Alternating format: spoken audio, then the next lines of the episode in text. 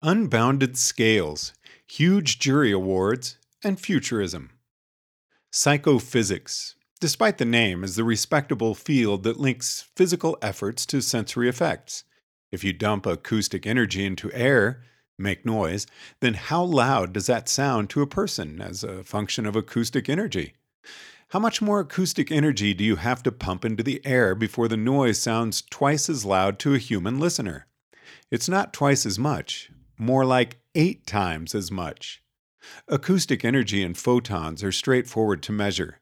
When you want to find out how loud an acoustic stimulus sounds, how bright a light source appears, you usually ask the listener or watcher. This can be done using a bounded scale from very quiet to very loud or very dim to very bright. You can also use an unbounded scale whose zero is not audible at all or not visible at all, but which increases from there without limit.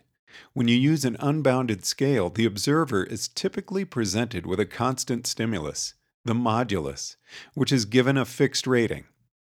For example, a sound that is assigned the loudness of 10 then the observer can indicate a sound twice as loud as the modulus by writing 20.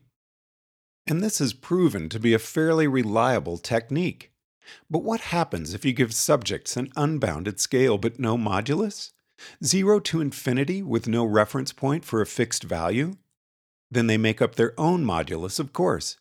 The ratios between stimuli will continue to correlate reliably between subjects. Subject A says that sound X has a loudness of 10 and sound Y has a loudness of 15. If subject B says that sound X has a loudness of 100, then it's a good guess that subject B will assign loudness in the vicinity of 150 to sound Y. But if you don't know what subject C is using as their modulus, their scaling factor, then there's no way to guess what subject C will say for sound X. It could be 1, could be 1000. For a subject rating a single sound on an unbounded scale without a fixed standard of comparison, nearly all the variance is due to the arbitrary choice of modulus, rather than the sound itself. Hmm, you think to yourself, this sounds an awful lot like juries deliberating on punitive damages. No wonder there's so much variance. An interesting analogy, but how would you go about demonstrating it experimentally?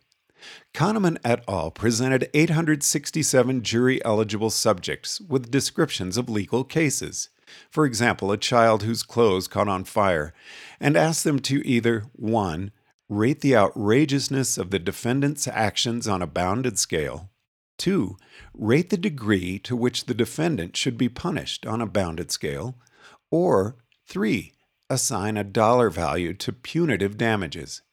And lo and behold, while subjects correlated very well with each other in their outrage ratings and their punishment ratings, their punitive damages were all over the map.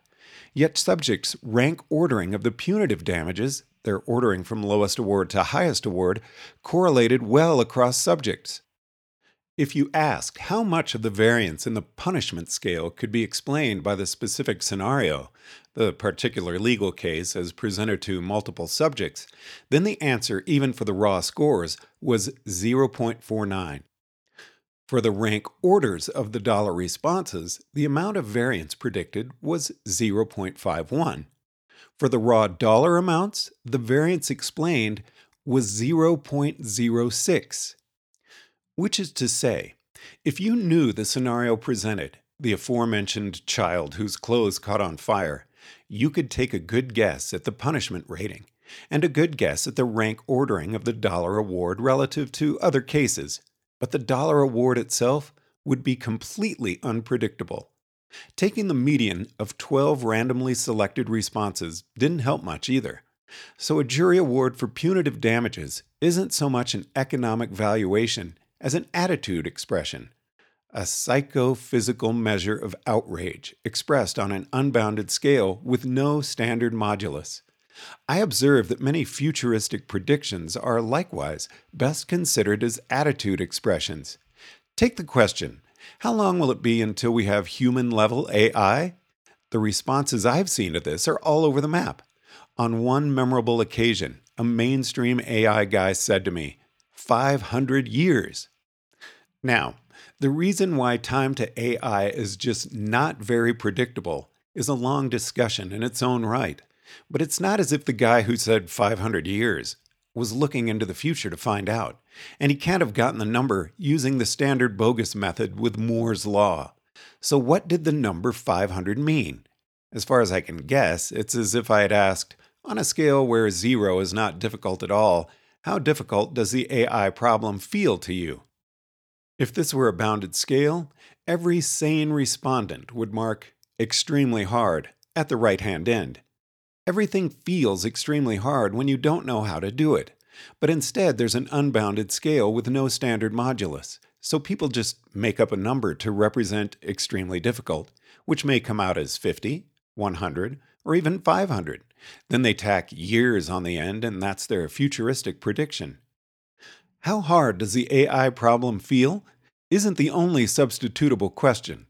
Others respond as if I'd asked, How positive do you feel about AI? Except lower numbers mean more positive feelings, and then they also tack years on the end. But if these time estimates represent anything other than attitude expressions on an unbounded scale with no modulus, I have been unable to determine it.